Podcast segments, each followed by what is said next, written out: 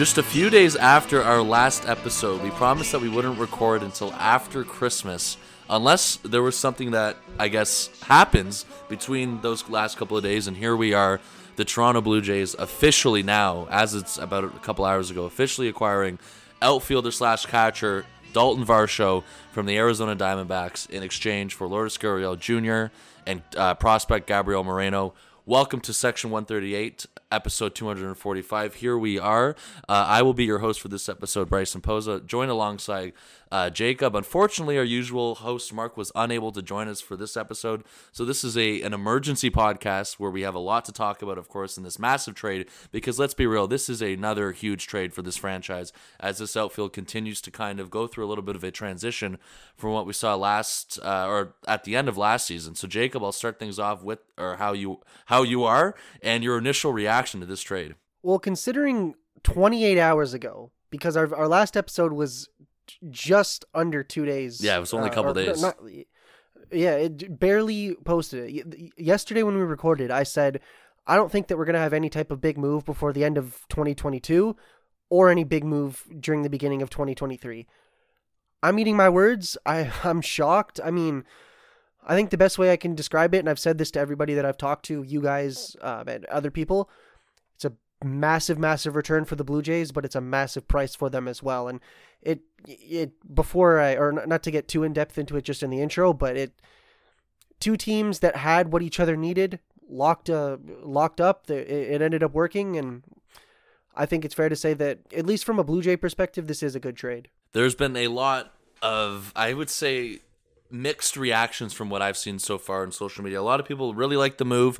I think we are in, or at least for the podcast, in terms of us three, including Mark, I think most of us have warmed up to it a little bit more since it was initially reported. And then I think there's uh, a lot of people that are also kind of upset with this trade. So the fact of the matter is, this has been a topic of conversation now for almost a year now in terms of this catching situation. Mark and both you and Mark uh, brought it up in the summer, Jacob, in terms of when this was going to happen. We knew it was inevitable. We knew that coming into the offseason, it felt like it was inevitable based off of what we've heard.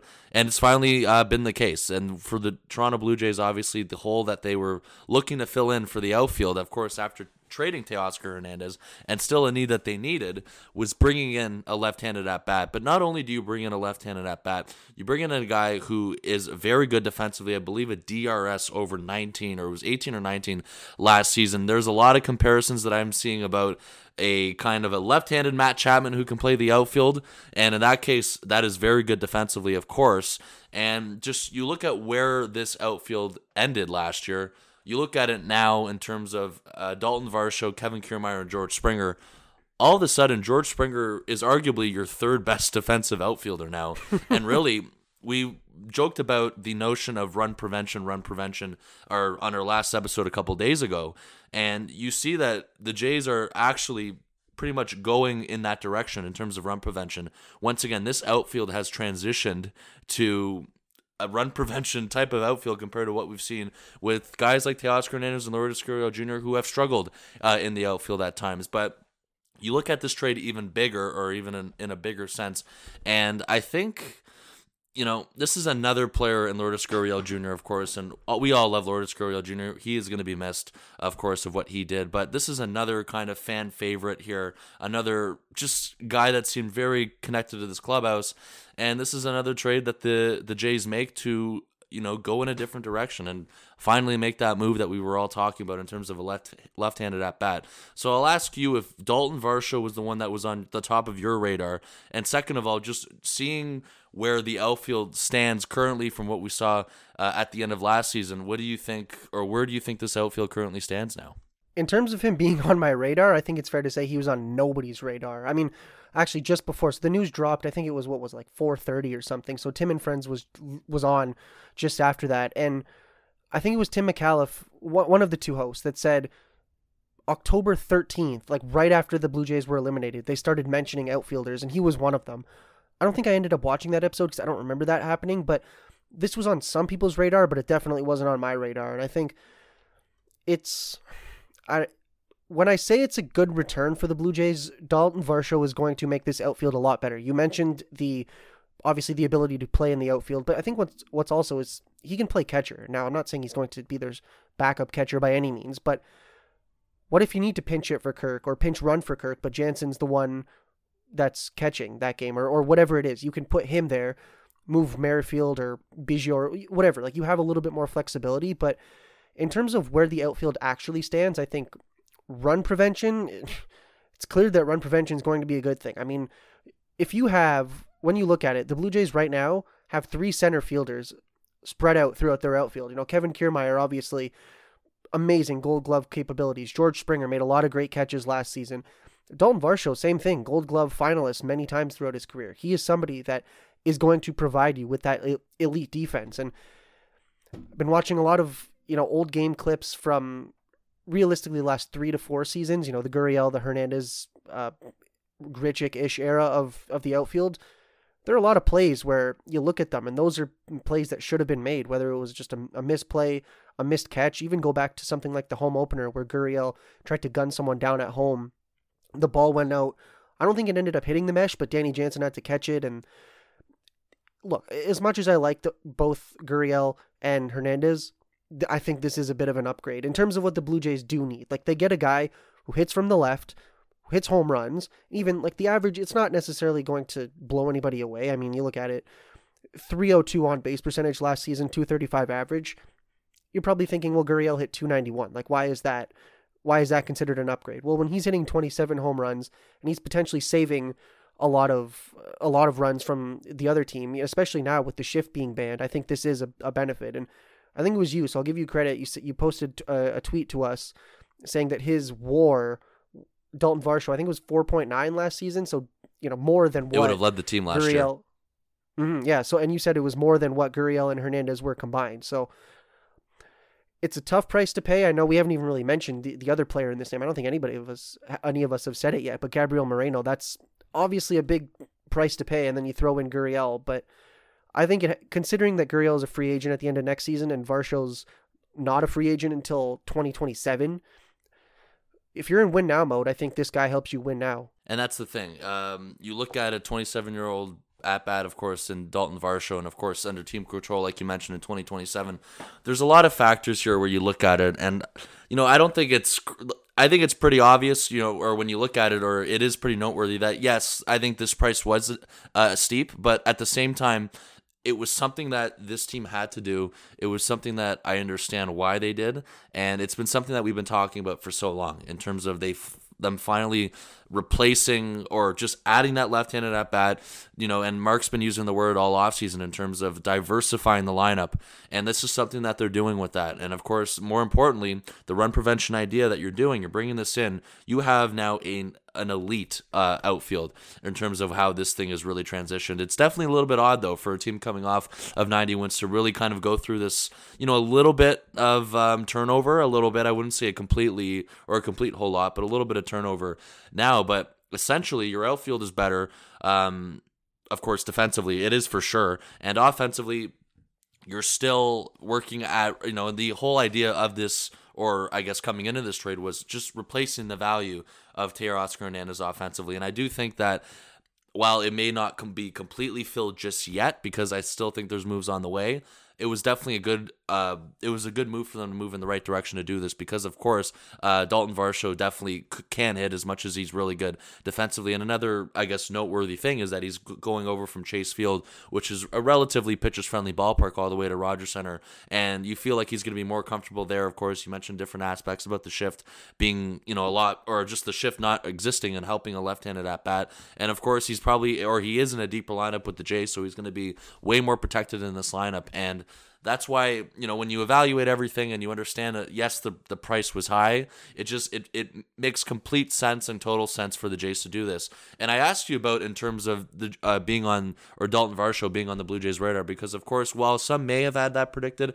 earlier on in the offseason I think the main guy that a lot of us were focusing on especially us on this podcast was the idea or the rumors of Bryan Reynolds coming over now. And that obviously at this point is probably most likely but not dead in the water, of course, now that the Jays got their guy. But that was the guy that I think we've been focused on so much the past couple of weeks every year after hearing about the rumors at the winter meetings that he requested a trade and that the Jays were among teams that were looking at him on that.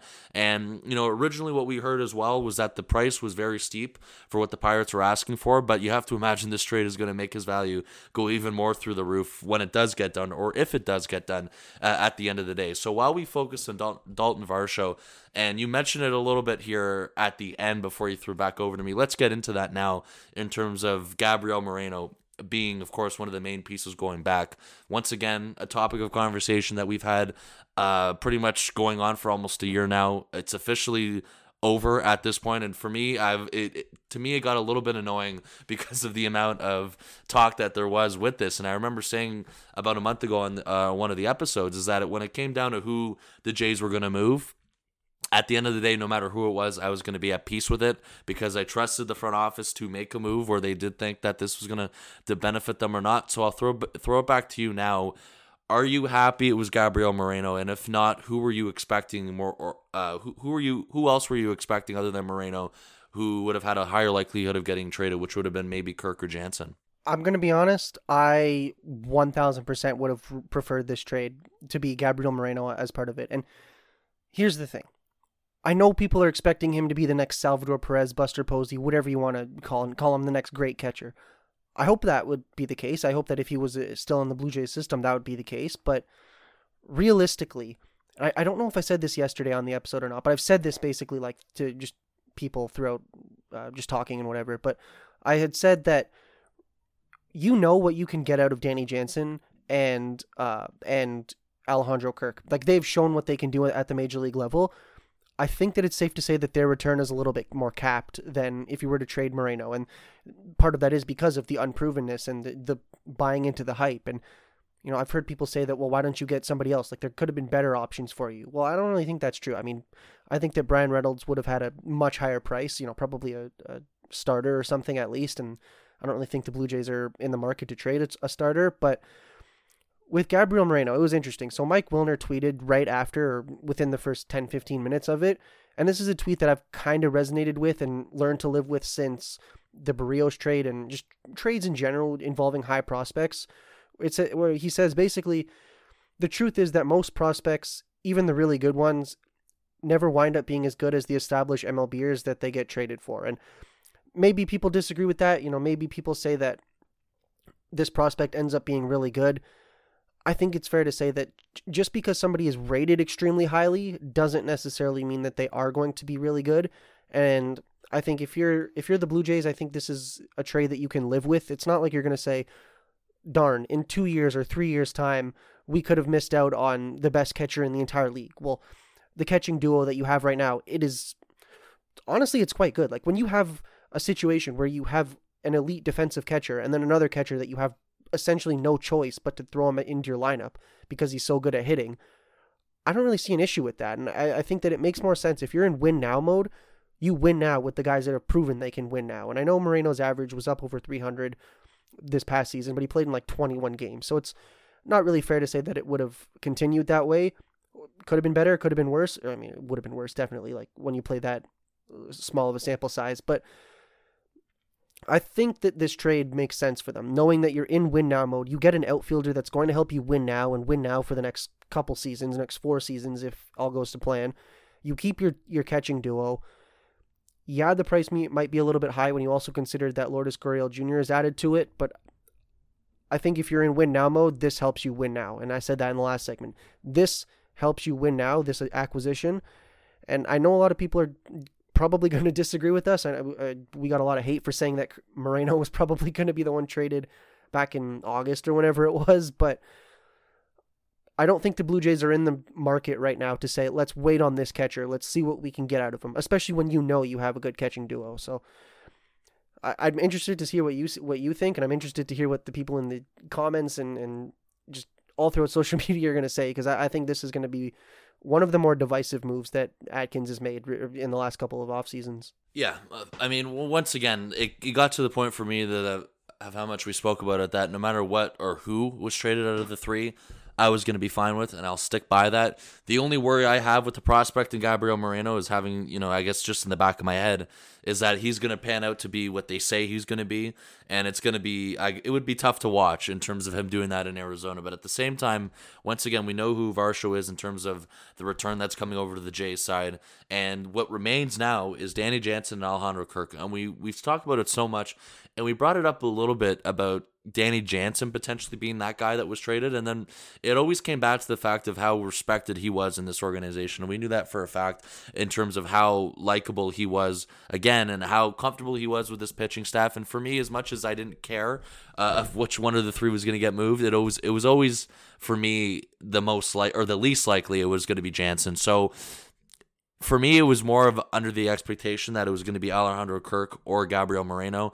And then at the same time, we know the season that Alejandro Kirk had last year, an all star breakout season. He was catching as much as he, or pretty much the most he, he's ever had, as much as he had some restraints on him. Uh, I believe, from what I remember, it was no more than three times a week he was catching.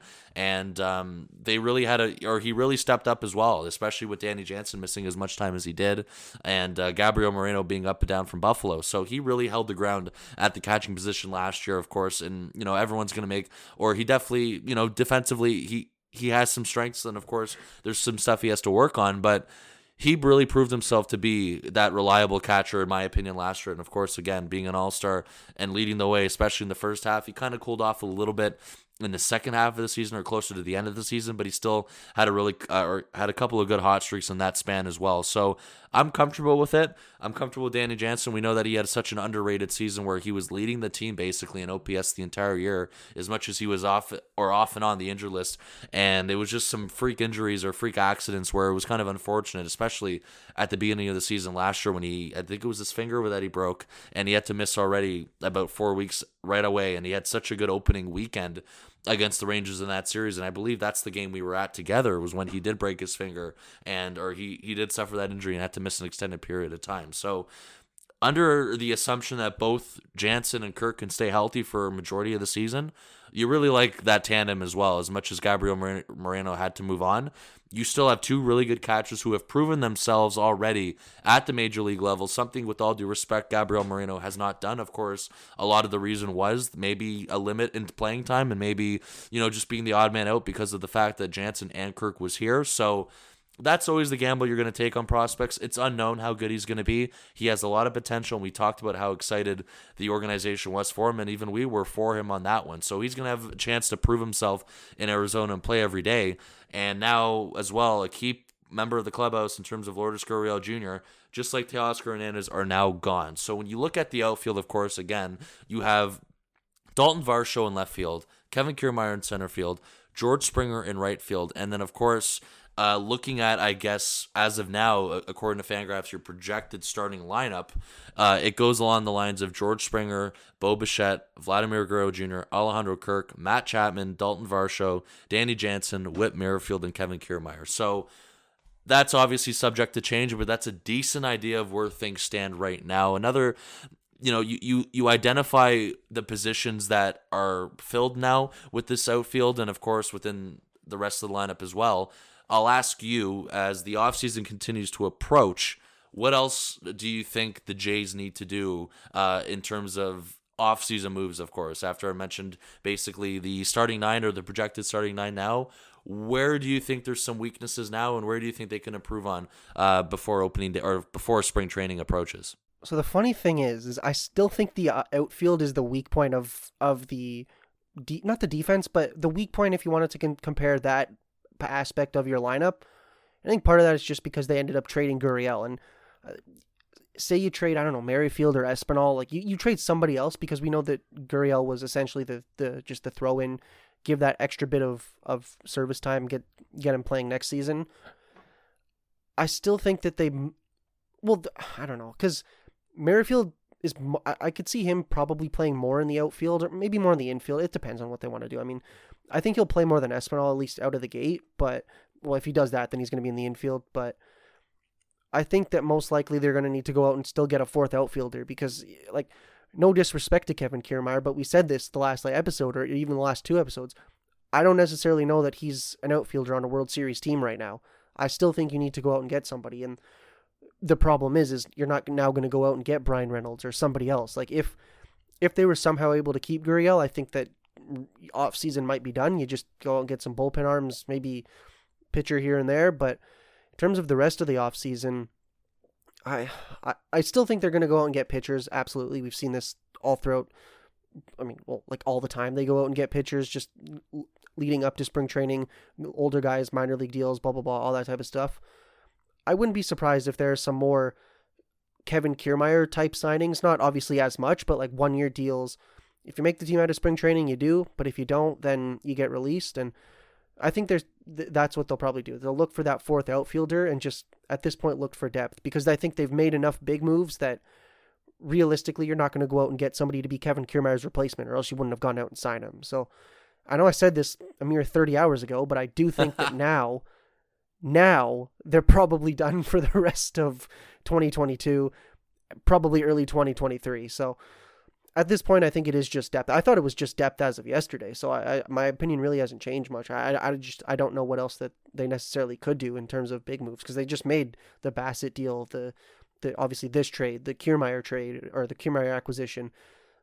At, at this point, I don't really know what else they can do. Yeah, um, I think. Well, first of all, I, I remember you pretty much saying this uh, last episode that this was something that they had to pivot on right now, and then of course we brought up the idea that potentially another starting pitcher that is still out there, a fifth starter that the Jays can definitely still pivot to and possibly look into getting, and at the same time, where you have Dalton Varsho in the outfield now, it definitely is in need of another move in, in terms of another fourth outfielder. The only thing that is interesting to me now is it doesn't necessarily have to have the label of this guy has to be a lefty because you have that now with show This can be somebody who's a righty, it could be a switch hitter, and it there's lots of and when you open that spectrum just away from just lefties, there are a ton of names that are still out there that could potentially now be good fits on this team. You know, I think there's a lot of buzz right now on Blue Jays Twitter um, surrounding a Robbie Grossman type of player, and of course he's a switch hitter. He's available. There was rumors a couple days ago, but now when you look at it now, it does make more sense. Of course, I mean now the Dalton Varsho's here, but you know I'm not saying it's going to be Robbie Grossman, but there's types of players like him along the lines of him that could really benefit this lineup now as a fourth outfielder, and of course, who can platoon or pretty much be mixed in the lineup every day. And really, as you look at it now, um, I think in terms of the remaining the remaining bench pieces, of course, assuming that you go out and get a fourth outfielder, you know, to me, the position that really has a lot of platooning in it would be second base still. And I mean, you have Whit Merrifield hanging around that you've mentioned. Uh, Santiago Espinal is going to get a lot of at bats as well. Cavan Biggio's around. So those are guys that are going to be hovering around platooning at second base and, of course, potentially the outfield the odd time. And we're under the assumption that they're going to still go out and get one more bat for the outfield. If that's the case, this both trades now in terms of uh, getting uh, Erik Swanson and, of course, getting Dalton Varsho and the Teoscar Hernandez and Lourdes Gurriel Jr. trades look a lot better uh, in terms of what you're replacing and how you're replacing that value. The fifth starter is still a question I'll throw back at you if you do think that's something that they do go out and get. And, of course, you can never get any more relievers than you do now. So I think that the bullpen as well is still something that potentially is in the back of their mind of something they can do. So that's something that I look forward to, of course, as the calendar year of 2022 comes to a close. Jacob, of course, you were wrongly, or you were very wrong about that in terms of that being the final move, or just no more moves until the calendar flipped over to 2023. So, in conclusion, you look at this now, we know how we, what the offseason's been. A lot of people, once again, aren't exactly the happiest to say, but you know, I mentioned it a, a little bit ago, and you do look at it now again for a team who won 90 games last year or over 90 games last year. This is a decent turnover that you have in the outfield now because you usually don't see this for a team who is at the cusp of where they are right now. Of course, you can make the argument they're going to be a better team next year. I think a lot of people do believe that. And of course, defensively, there's no question right now that they are a much better team. Their bullpen's a lot better. The starting rotation's looking really good. And of course, again, if Dalton Varsho can continue to hit, uh, relatively to what he's been doing in Arizona, maybe a little bit better at Rogers Center. You really like where things stand. So to close this off now, Teoscar Hernandez, Lourdes Gurriel Jr., both guys uh, that we actually haven't really mentioned yet, of course, in terms of their contract, who have one more year left until they're free agents, which would be at the end of the 2023 season. You know, I've seen this narrative being thrown around. I've brought it up. Uh, I think I brought it up one time with Teoscar Hernandez. A lot of people don't necessarily think, or a lot of people do necessarily think it's stupid, but I have to ask you because of this. Of course, you know, this kind of ties in as well with bringing in Don Mattingly. I don't know if this is some sort of factor or if this is strictly about contract and, you know, just being expendable pieces, but these are two guys now in terms of two key clubhouse members that are now gone. Do you think that, you know, I know we've, and of course, there's been tons of talk about it. Maybe again, maybe it is done, maybe it's not. I'll ask you in terms of, you know, having too much fun in the dugout or not.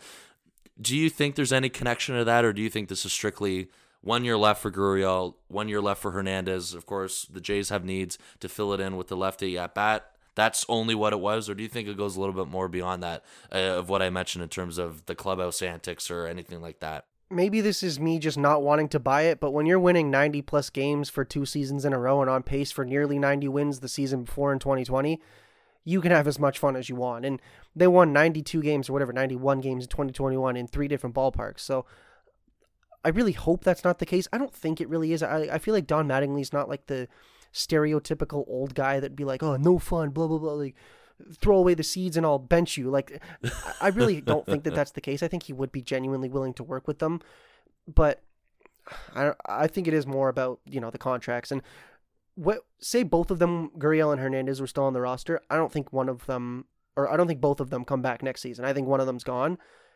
I'm surprised they traded both of them. I'm, I would not be surprised if they, them trading one of them this offseason, but yeah, I, I think that was more of what it is. Like they're not going to re-sign both of them, and with the way that Major League Baseball has been going these last couple seasons, do you really think that either one of them get like a eight nine year contract? Uh, I don't I don't know. I'm not sure, but oh, I'm not saying they would, but you know what I mean. Like we've kind of seen that weird thing where good players get like ridiculously large contracts, and I don't necessarily think that they'd be willing to dish that out.